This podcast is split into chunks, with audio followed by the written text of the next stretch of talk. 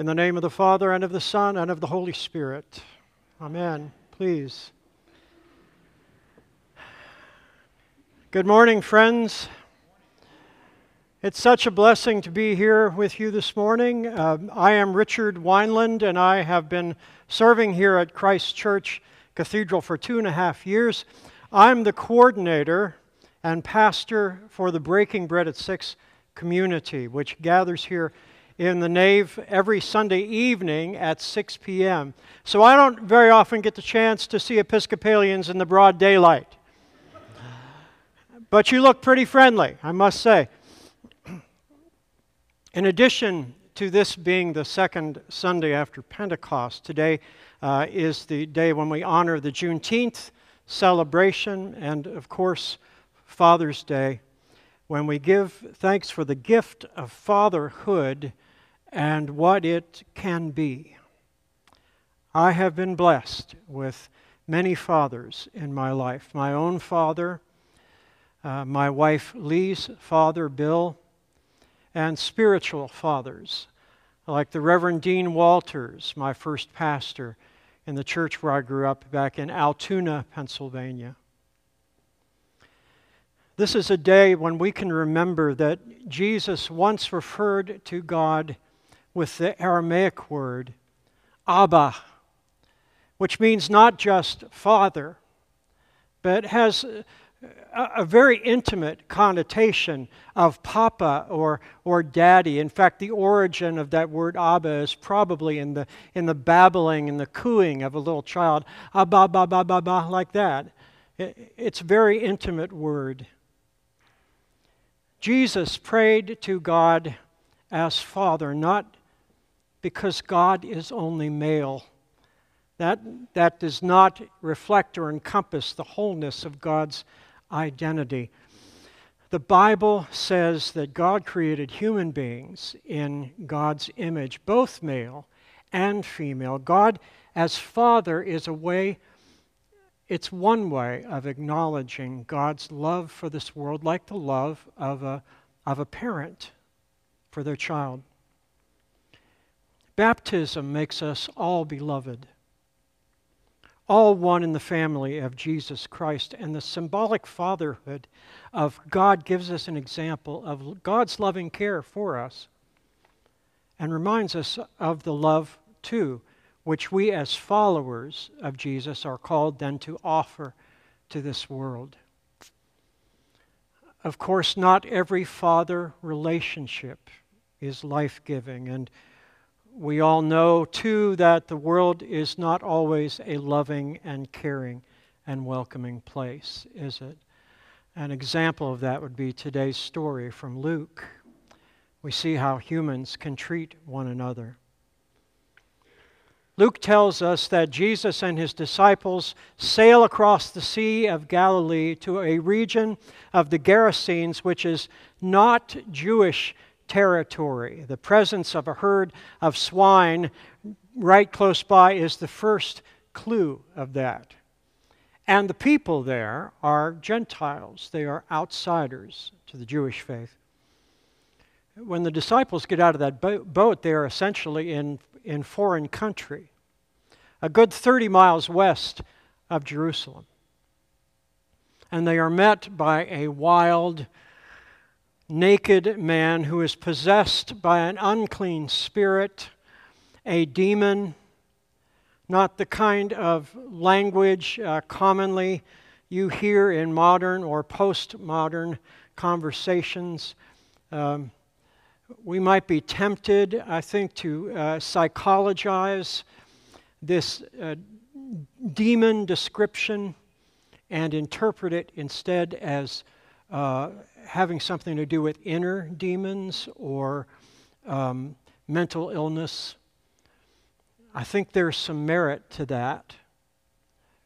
But I think it's also important for us to recognize that for the Gospels, the fact that Jesus cast out demons was absolutely central in his ministry. There are many, many stories of his exorcisms.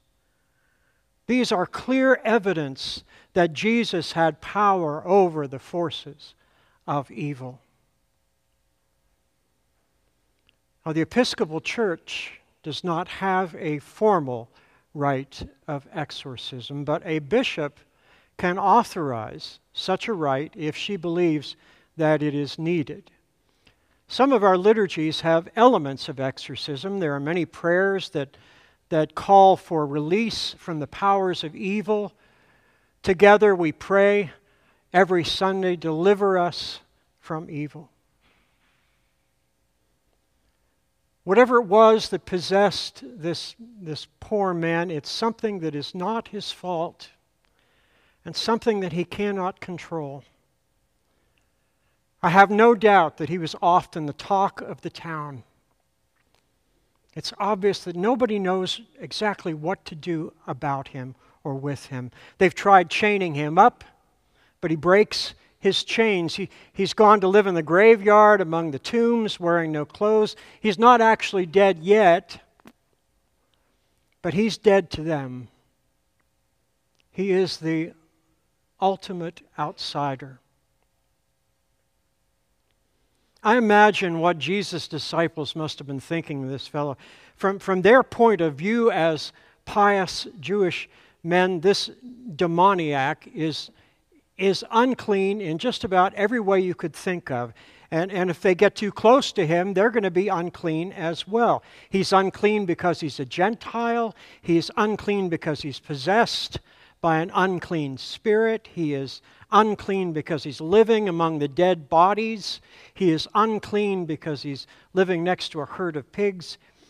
He has been exiled, driven out of town by his own people exiled, excluded, and uncared for. He is an outsider among outsiders. And the evil that surrounds him is not just the result of whatever demon possession is there, but also the result of others' efforts to, to chain him, to exclude him, to drive him out. They have demonized him.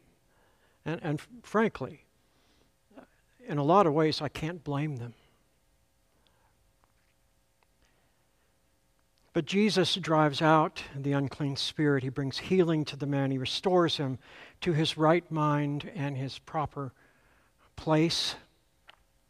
And then we are told that the people of the town are afraid and they ask Jesus to please leave.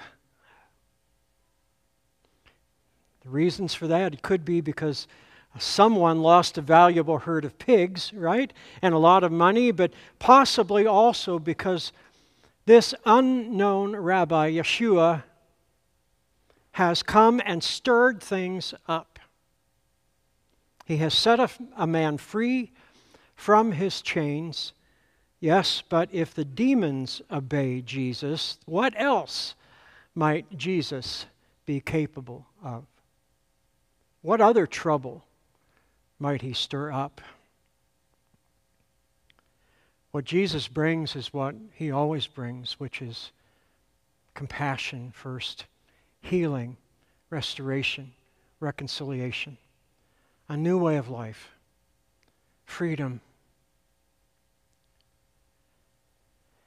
In today's letter to the Galatian church, the Apostle Paul speaks of freedom declaring the freedom we have as we are in Christ. He writes, As many of you as were baptized into Christ have clothed yourself with Christ. There is no longer Jew or Greek, there is no longer slave or free, there is no longer male or female, for all of you are one in Christ Jesus. There will be no demonizing no outsiders, no caste system in the church of Christ. The, the organizational chart of the Jesus movement, our polity, if you will, is as flat as a pancake. We are all equally free, we are all equally loved, and we are all equally servants. Paul is dealing with a situation in this young mission church in Galatia where people are dividing and are pointing fingers, demonizing each other. It's one of the first great disagreements in the church. This is very, very early in the Jesus movement. Galatians is the first letter that Paul wrote in the New Testament.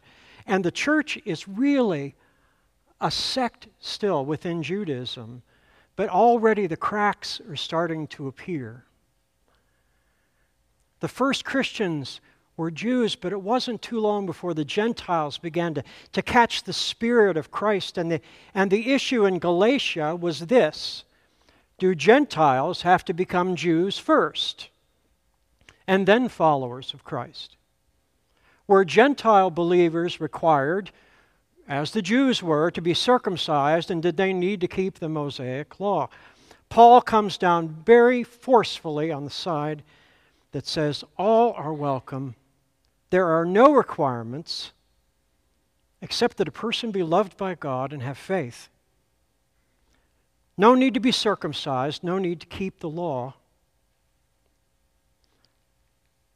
According to Paul, faith is now our discipline and our teacher, and baptism is our circumcision.